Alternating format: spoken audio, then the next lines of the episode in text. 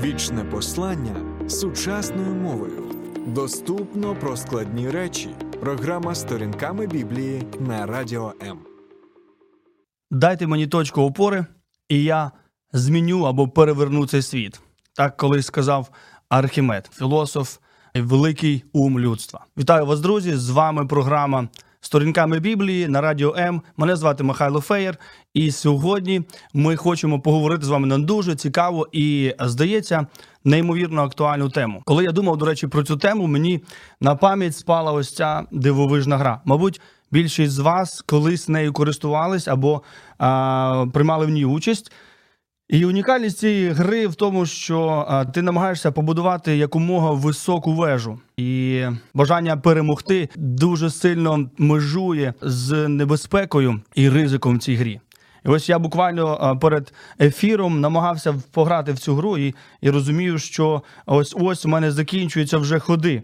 Один з них може привести мене до того, що я продовжу далі е, ходу, а інший з них може зупинити повністю повністю гру, і все розвалиться і зруйнується. І власне, ось тут я планував зробити хід.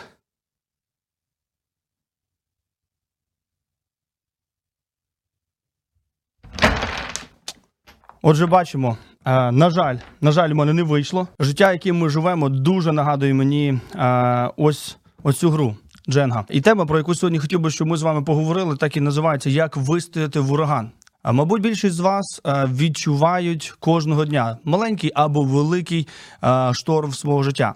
Мені згадується в особистому житті декілька таких переживань, коли мені здавалося, що ситуація безвихідна і ситуація безнадійна. Е, До речі, дивлячись е, або досліджуючи цю тему, як пережити вистояти в урагані, я наткнувся на дуже цікаву історію. Ця історія відбулася в 19-му році, і виявляється, що ця історія про будинок, який власне пережив величезний ураган. Будинок називався Дворець на піску або піщаний дворець. І унікальність цієї історії вона полягає в тому, що власник цього будинку, коли він його будував, е, будинок він найняв різних інженерів і е, прорабів, людей, які займаються будівництвом, і звернувся до них з бажанням побудувати найміцнішу будівлю цій місцевості. І інженери почали йому пропонувати різні варіанти, різні проекти, е, і знову ж таки в різній ціновій політиці.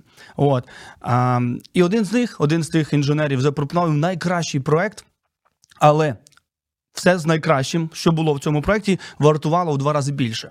І власник цього майбутнього будинку він говорить: а чому такі великі цифри? Чому так дорого? Ось ми б хотіли хороший будинок, але, мабуть, не найдорожчий з е, місцевості. І тоді один з інженерів сказав: Ви хочете, щоб ваш будинок був красивим? Чи ви хочете, щоб ваш будинок пережив найсильніший потенційно найсильніший ураган?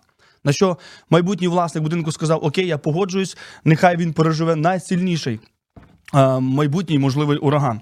І власне в 2019 році стався такий цей ураган. А, До речі, ви можете подивитись е, це в Гуглі, подивитись неймовір... або прочитати цю неймовірну статтю про те, що коли прийшов цей ураган, вижив тільки один будинок. Так і називається цей будинок пісочний е, замок. І вся. Весь секрет якраз полягав у тому, що власник цього будинку він використав вдвічі більше фінансів для того, щоб цей будинок вистояв, коли прийде ураган. Друзі, чи не так е, в нас з вами? Коли ми живемо, думаємо про своє життя, нам здається, що більш-менш непогано, більш-менш як всі, схожі на всіх, е, витримуємо певний тиск е, обставин. Але ж запитання, мабуть, ключове. Чи може бути так, що в наше життя теж прийде такий ураган, що е, е, наш будиночок розвалиться? Коли я говорю про будиночок, звичайно, що я маю на увазі наше життя. Кожного дня ми будуємо і кожного життя е, дня, роблячи вибір, той чи інший, ми сподіваємося, що наступний наш крок він приведе до успіху. І аж ніяк не до провалу.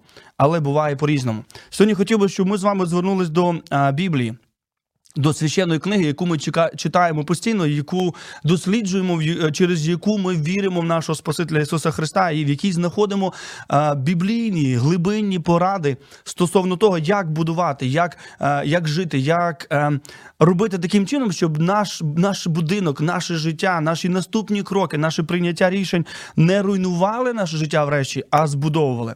Отже, пропоную, щоб ми з вами від, е, зачитали текст Біблії. Написаний він в новому заповіті післані до Колосян. Апостол Павло, великий такий муж віри, чоловік Біблії, який був дуже освічений, який був дуже статусний в свій час, в своїх кругах. Він пише наступні речі. Тож, прийнявши Христа Ісуса, це другий розділ 6 по 8 вірш читаємо. Тож, прийнявши Христа Ісуса як Господа, живіть у ньому. А далі декілька дуже цікавих порад. Послухайте і давайте пов'яжемо це з нашою, з нашою темою. Вкорініться в ньому, збудуйтеся на ньому, зміцнюйтеся у вірі, якій вас навчили. Завжди будьте вдячними Богові. Апостол Павло звертається до людей того часу, до церкви того часу, до людей, які просто його слухають, чують. Сьогодні до нас звертається і дає нам декілька побажань. Тут немає жодного натяку на те, що а, не буде випробувань. Тут немає жодного натяку на те, що не буде штормити, як ми часом а, можемо говорити, що не буде небезпеки, але він пропонує тут. А, Контраргументи, або або він пропонує нам ідеї, яким чином ми могли би забезпечити себе від падіння, від е, е, стресів різних, від того, щоб не розвалитись, не впасти під час цих штормів. Отже, декілька побажань він говорить: перше, живіть у ньому звертається до людей, які сприймають Ісуса як особистість божественну, як Бога. Живіть у ньому. Це перше. Друге, вкорініться в ньому. І ми з вами розуміємо, коли ми я коли думаю про дерево, я розумію, чим глибше коріння, тим тим сильніше ці дерева. І ми дивимося на дуби, і ми розуміємо потужне дерево, могутнє дерево, які вітри, які бурагани не вдарили по цьому лісу, дерево продовжує стояти, бо в нього міцні глибинні коріння. Вкорініться в ньому. Далі він говорить: збудуйтеся в ньому, збудуйтесь в ньому, майте міцний фундамент. Знову ж таки, коли згадуємо цю історію. Про цей будинок пісочний цей замок, який вистояв під час урагану, то одною з маленька така деталь, але важлива про те, що там сваї були неймовірно глибокі. Неймовірно глибокі сваї були забиті в землю, тому будинок власний вистояв. Збудуйтесь на ньому і далі зміцнюйтеся у вірі, якій вас навчено, і завжди будьте вдячними. Отже, декілька таких побажань від апостола Павла, від Біблії е, до нашого життя. Як вистояти, як не піддати стиску, як при тому, е, коли обставини накалились, зберігати серце, яке має мир, зберігати мудрість в прийнятті рішеннях і вчинках і поступках. А далі він, до речі, продовжує: стережіться. І це важливе слово, це важливе повеління, я би навіть сказав. Тобто він спочатку бажає нам, як можна вистояти, а потім він говорить, що з іншої сторони буде небезпека. Бо тоді, коли ти захочеш жити в Бозі, коли ти захочеш вкорінитись в ньому, збудуватись в ньому і зміцнитись у вірі, бо він обіцяє, сам Господь Ісус Христос обіцяє, говорить, всякому, хто вірує в мене, я дарую життя вічне, я дарую спасіння. Я всякому, хто покладається на мене, хто молиться, звертається до мене, я гарантую, я його почую. І апостол Павло каже наступне: стережіться, щоб ніхто не захопив вас пустими і оманливими ідеями. Про що це може бути? Більшість людей сьогодні, з якими я десь перетинаю, спілкуюсь, дружу, молодь. Ем, я дуже багато часу провожу з молодим, молодим поколінням, з підлітками. Їм подобаються сучасні тенденції, сучасні динаміки того чи іншого, сучасні пропозиції, відношення до сім'ї, відношення до характеру, відношення до цінностей різних. Тобто, все максимально спрощується, все максимально без напрягу. Життя повинно приносити тобі задоволення, і це все, що важливо. І якщо в твоєму житті є хтось або щось, що тебе а, не що тобі не приносить задоволення, і радість, позбудься цього.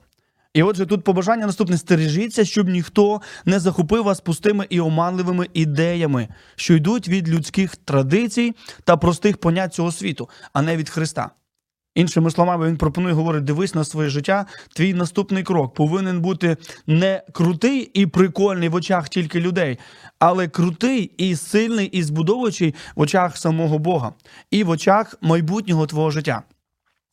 Поки готувався до е, цього нашого ефіру, знайшов дуже цікаву а, штуку, яка називається етика бажань.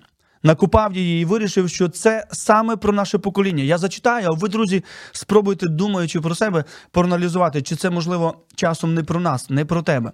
Перше, етика бажань. Те, чого я хочу і вибираю, є істинним і правильним для мене. Вдумайтесь, Сучасне покоління, ми сьогодні з вами вважаємо те, чого я хочу, і вибираю є істинним і правильним для мене. Неймовірна кількість людей сьогодні сказали б на це амінь. Саме так. Я вибираю, я маю на це право, мої бажання в першу чергу. Друге правило етики бажань звучить так: я маю право на задоволення своїх бажань. Іншими словами, коли навіть я роблю щось неправильно, бо коли я елементарно задовільняю свої всі бажання, я собі кажу, я маю на це право. Я заслужив. Врешті я багато часу працював для цього. Врешті я е, багато напрягався, я е, не досипав чи зарано вставав. Я заслужив на те, що я зараз роблю. Тому третє правило логічно ось звучить таким чином: ніхто не має права критикувати мої бажання та мій вибір. Ось таким чином сьогодні більшість людей, а більшість нас з вами, ми рухаємось по життю. Я хочу, тому я роблю, я маю на це право і жодних авторитетів. І ось Біблія вона застерігає, вона говорить: слухай, ти хочеш збудувати, чи ти хочеш казатись, ти хочеш вражати інших, здавати, що в тебе все склалось. І в один момент, в один день, коли ти навіть на це не сподівався, один твій наступний крок. І твоя а, фортеця може бути розвалена. Отже, застереження для всіх нас. Я хочу, я маю право. І відсутність авторитетів це небезпека для кожного з нас. Це є небезпека для нашого життя, для наших для нашого розвитку, для нашого наступного, навіть я б сказав, наступних поколінь, тому що від того, з чим я сьогодні живу, що я вибираю, це впливає на майбутнє. І тут тому апостол Павло говорить і звертається через Біблію, через Боже Слово, каже: стережіться.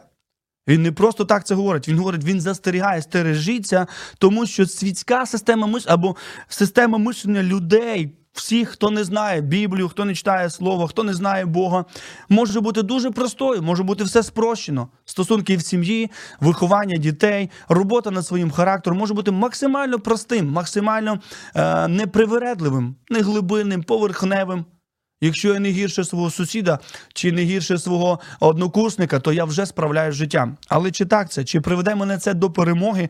Врешті, коли ураган прийде, чи вистоїть мій будинок, чи вистоїть моє життя? І апостол Павло тут продовжує дуже цікаву думку, бо в ньому перебуває вся повнота божества. Він звертається до людей і акцентує увагу, де ж цей, вибачте, де ж це рішення, де ж цей еліксир виходу з ситуації. Він говорить, бо в ньому, в ньому з великої букви, тобто він говорить про самого Ісуса, бо в ньому перебуває вся повнота божества. Навіть під час життя на землі, в тілесній формі, ви набули повноти своєї у Христі, він каже. Якби ми взяли це слово повнота і перенесли його в такий більш, можливо, наш зрозумілий сленг, то ми б сказали, бо в ньому перебуває все щастя життя, вся повнота, все задоволення життя. І він каже: в ньому ви можете це здобути. Іншими словами, коли знову знову і знову повертаємось до цих маленьких рішень, до цих маленьких кирпічиків життя, мабуть, кожен з нас погодиться навколо одної ідеї: ми шукаємо щастя. Ми хочемо бути щасливими. Нам не байдуже щасливі ми чи ні. Нам не байдуже задоволені ми життям чи ні. І заради цього боремось і прокидаємось кожного дня, щоб бути щасливим, щоб знайти це щастя. І Біблія відповідає, бо в ньому. Біблія вона зміщує наш акцент з себе особисто на Бога і говорить, бо в ньому ця повнота, бо в ньому це щастя, бо в ньому цей мир і спокій, бо в ньому твоє майбутнє стоїть на міцному фундаменті, і ти не боїшся його втратити. В одному з текстів Біблії ми можемо згадати дуже дуже круте побажання, що якщо ти хочеш життя своє зберегти, то важливо і варто втратити його заради Бога. А якщо ти спробуєш зберегти своє життя своїми силами, то обов'язково втратиш. І ось такі побажання. Тому для мене особисто сьогодні, е, коли я думаю про те, як вистояти в ураган, як зробити наступний крок і знати, що він мене не згубить, а навпаки збудує, Біблія відповідає, бо в ньому був Христі. І для цього треба зробити вибір. Вибираючи Христа, я вибираю своє збудоване майбутнє, щасливе, повноту оцю, оцю оце задоволення життя. Бо я знаю, в ньому я маю не тільки благословіння і мир в серці тут і зараз, але в Христі я маю набагато більше. І Біблія про це не, не, неодноразово повторює. Отже, що ми можемо мати в ньому? Бо в ньому повнота, іншими словами, зміст. Бо в ньому наступне це очищення, це прощення, це зміна характеру, це зміна нашого серця. Чому буває, ми не задоволені? Чому буває, ми не можемо вистояти в той момент, коли приходить ураган? Тому що наше серце воно максимально наповнене егоїстичними бажаннями і егоїстичними сподіваннями. Нам часом здається, що все, що навколо нас, воно обов'язково зробить мене більш щасливим. Обов'язково все, що мене оточує, і всі, хто мене оточують, зроблять так, щоб мені було добре, щоб я був щасливий. Але ж Суть і зміст життя зовсім в іншому. Це щоб ти і я приносили життя і благословіння в життя інших людей, приносили, е, можливо, навіть змісти, можливо, прийняття, прощення любов в життя інших людей. Ми часом чекаємо це в своє життя, але Бог таким чином задумав, що ми важливі і потрібні один для одного. І що не менш важливе, далі він говорить, тут якраз Біблія навчає, бо в ньому звільнення від влади гріха. Виявляється, наші серця приймають часом неправильні рішення, тому що там є певний а, володар нашого життя, певні а, такі домінуючі бажання. І е, апостол Павло їх називає це влада. Влада гріха, яка може бути в нашому серці. Що, що вона робить, або яким чином вона впливає на моє і твоє життя? В тебе є ситуація, проста ситуація. Потрібно прийняти рішення, е, як вести себе за кермом. І, е, звичайно, ти хочеш бути максимально на кожному місці людиною прикладом, людиною, на якої можна рівнятись, але в якийсь момент ти просто приймаєш рішення поступити поза межами будь-яких правил. Твоє серце піддається впливу, твоє серце піддається а, вчинкам, які не були приємними, можливо, навіть корисними для того, щоб їх наслідувати. І апостол Павло тут дуже чітко і це дуже маленький, елементарний, такий, знаєте, повсякденний, можливо, приклад. Але Біблія вона навчає: ти шукаєш щастя, ти шукаєш можливості і сили вистояти в момент випробувань в ньому. Вічне послання сучасною мовою. Доступно про складні речі. Програма сторінками Біблії на Радіо М. Дуже цікаво, що е, недавно я е, мав можливість прочитати одну неймовірно круту книгу.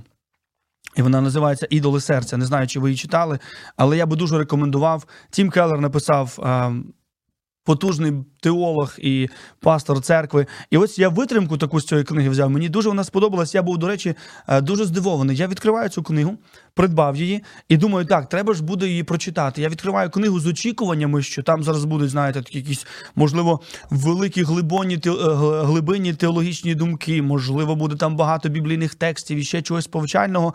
Але ось практично з чого ця книга починається. Починається вона з такого невеличкого вступу під назвою Дивна меланхолія. Я дозвольте вам її зачитаю, бо був дуже шокований і здивований. А потім, а потім подумав, наскільки це про людство, наскільки це про нас. З вибухом глобальної економічної кризи всередині 2008 років почалась і трагічна послідовність самогубств колись багатих та впливових людей. Виконувач обов'язків фінансового директора Федеральної іпотечної корпорації США, відомої як Фредді Мак, повісився у підвалі власного дому. Генеральний директор компанії Шелдон Гуд, провідного організатора аукціону нерухомості у США, пустив собі кулю в скроню, сидячи за кермом свого червоного ягуара. Французький фінансовий менеджер, який інвестував кошти європейських королівських родин та інших представників соціальної еліти, втратив мільярд 400 мільйонів доларів, вклавши їх у фінансову якусь піраміду. Перерізав собі вени просто у своєму кабінеті на Медісона Віню. Один з керівників банку повісився в гардеробі готельного номера ціною 500 фунтів за ніч у лондонському районі Найтбридж. Коли один з директорів а, Бір Стрімс дізнався, що йому не знайдеться роботи в банку Морган Чейз, який викупив його е, збанкрутовану фірму, він прийняв кінську дозу наркотиків і вистрибнув, е, вистрибнув із 20, 29-го поверху свого офісного хмарочоса. Один із його друзів прокоментував це так: ота історія зламала його дух. Ота історія зламала його дух. Дорогі друзі, е, дорогі глядачі, сьогодні перед нами стоїть запитання: як пережити ураган? Як пережити стрес, як пережити обставини, не які ми контролюємо, а які виходять за меж нашого контролю, іноді за меж за межі нашого розуміння. Який наступний крок? Яким чином зробити так, щоб наше життя не прийшло до точки е, безповоротності, коли ти не розумієш, яким чином рухатись, коли ти не бачиш надії і виходу з ситуації? Дивлячись на цю історію цих важливих і впливових людей, я задаю собі або констатую три важливих факти: гріх. Гріх заводить далі, ніж ми планували йти. Перше гріх, друге, гріх тримає довше, ніж ми планували в ньому бути. І третє, гріх коштує дорожче, ніж ми планували за нього платити. На жаль, на жаль, дуже часто причина нашого такого падіння, причина того, що наш будиночок не може встояти, це гріх, який господарює в нашому серці. Це бажання отримати все, при цьому не вклавши нічого. Це бажання бути кимось впливовим, не знаю, авторитетним, але при цьому всьому дуже пустим, дуже грішним і мілким в своєму серці. І врешті, що відбувається? Відбувається повне розчарування тоді, коли, коли всі наші капітали, всі наші можливості, знайомства не дають свого ефекту результату. І отже, читаючи далі текст, ми маємо неймовірну відповідь і надію. Апостол Павло продовжує наставляти цю церкву в колосах, яка переживала неймовірний е, вплив або атаку сучасних ідей, сучасних ідеологій. І він ось що говорить: це сталося, коли ви були поховані разом з Ісусом під час хрещення і воскресли також разом із Ним. Він говорить: ви шукали цю повноту, ви шукали це щастя, про яке всі говорять і гумонять, і всі про нього мріють. І він говорить, це сталося, але сталося це в Ісусі Христі. Коли ти прийшов в покаяння до нього, говориш, Господи, я, я все спробував, у мене нічого не виходить. Без тебе я просто не справляюся, я не можу розібратись. І він продовжує далі. Він говорить, це сталося, коли ви були поховані разом з ним під час хрещення, воскресли також разом із ним через віру вашу в, е, в Всевишнього Бога, який воскресив Христа з мертвих. Коли ви були мерцями, уявіть собі, яким чином Біблія називає людей, які. Не вірять в Бога, не практикують віру, не живуть духовним життям. життям. Вона говорить, ми існуємо.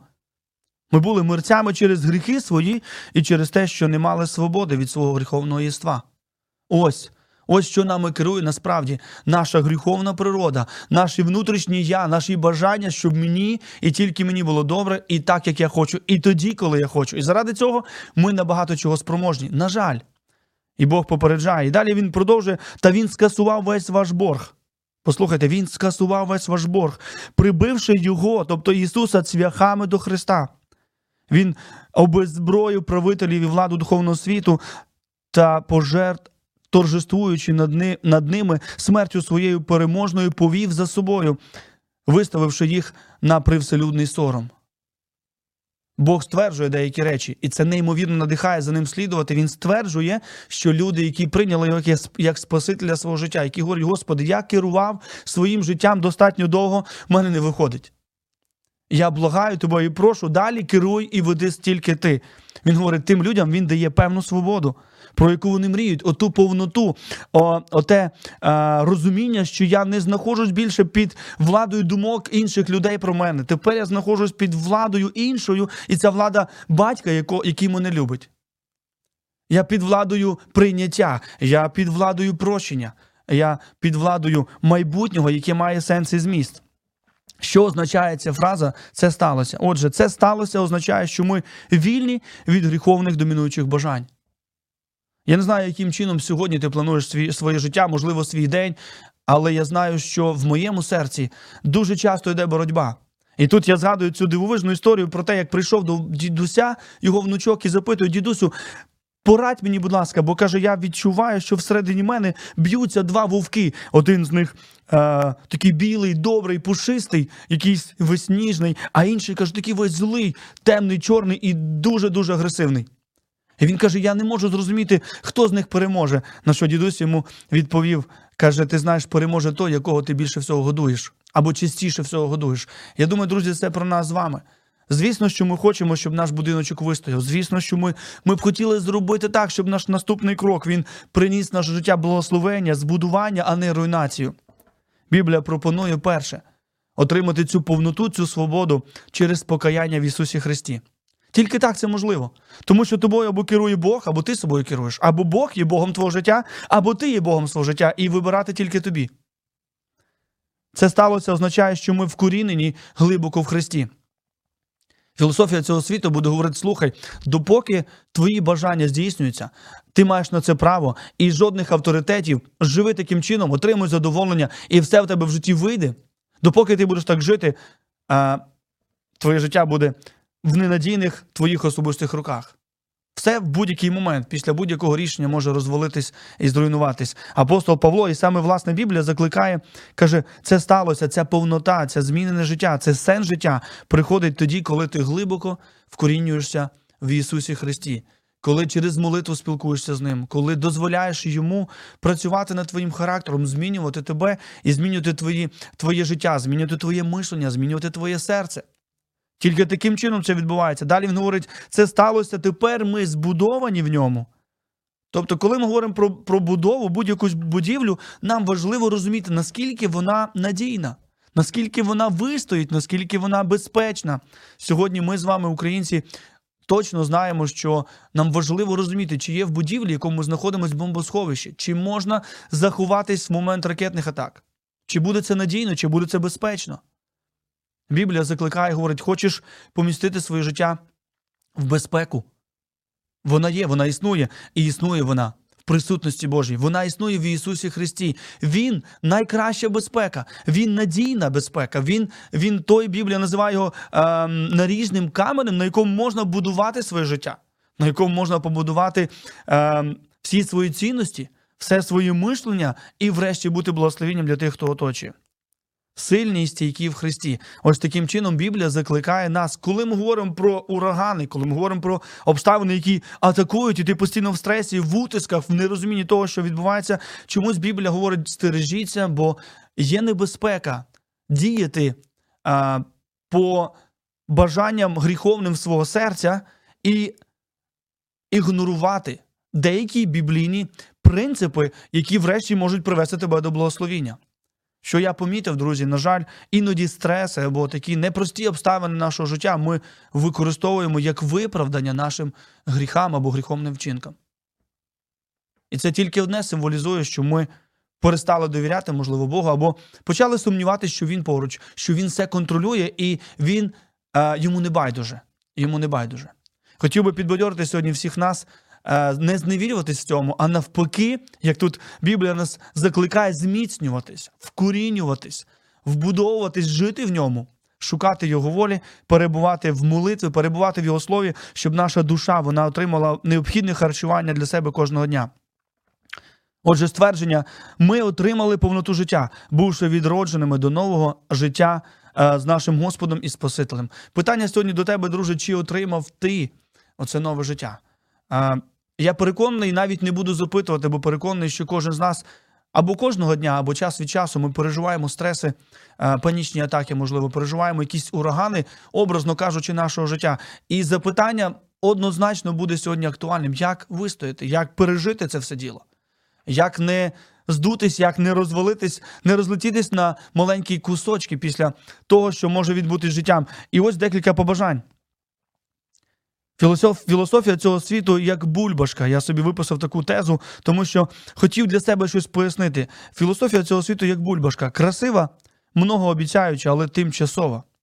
І я думаю, ви з цим погоджуєтесь. Час від часу думаючи, так, у мене так вийде, так вийде. Ми там щось, якісь махінації, якісь плани будуємо, але зрештою дуже часто приходимо до розчарування, приходимо до самотності, приходимо до болі отут, в душі, в серці, до е, певних тупіків і розуміння. Я не знаю, як далі. Я не знаю, що може бути наступним, але я відчуваю, що мене зламає.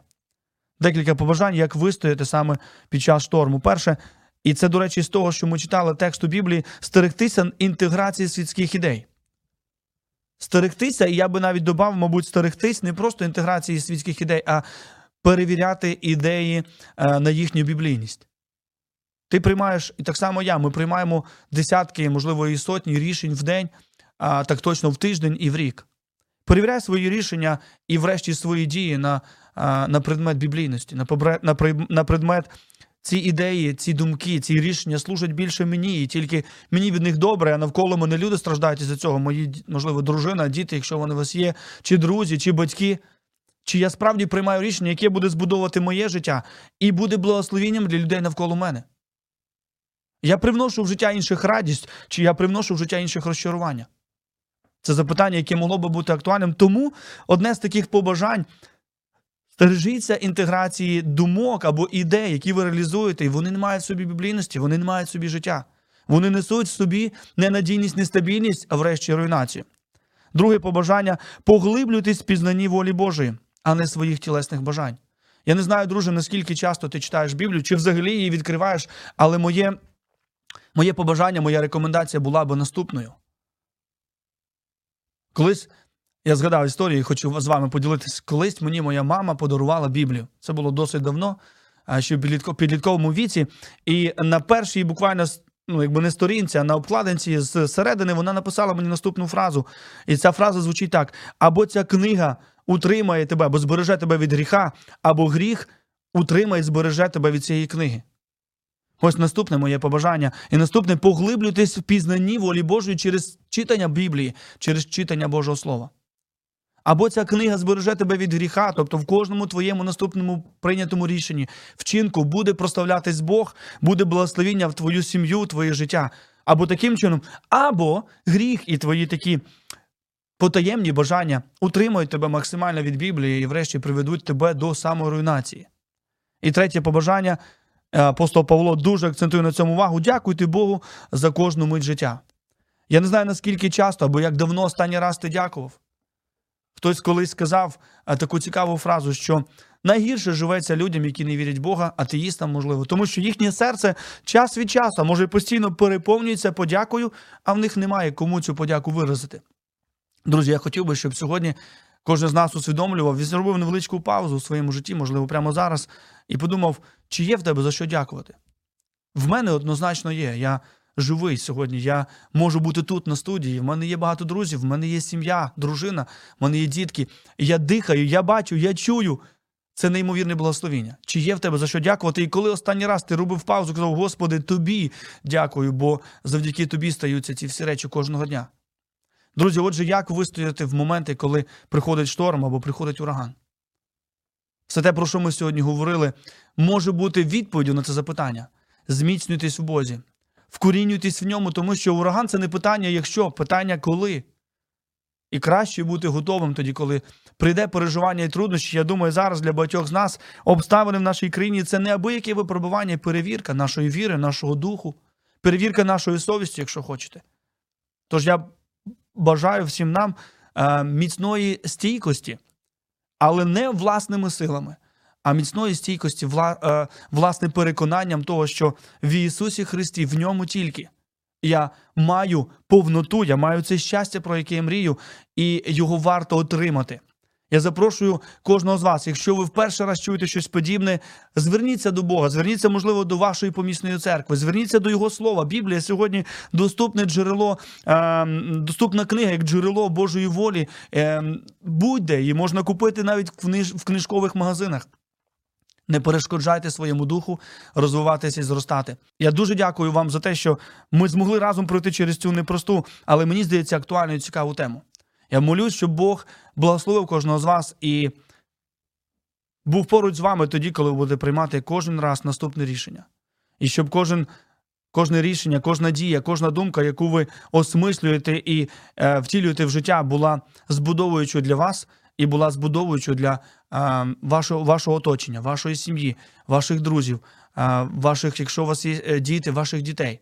І врешті було збудовуючим для нашого цілого суспільства. Нехай Бог благословить вас. З вами програма Сторінками Біблії Радіо М. З Богом. До зустрічі. Сподобався ефір? Є запитання або заперечення?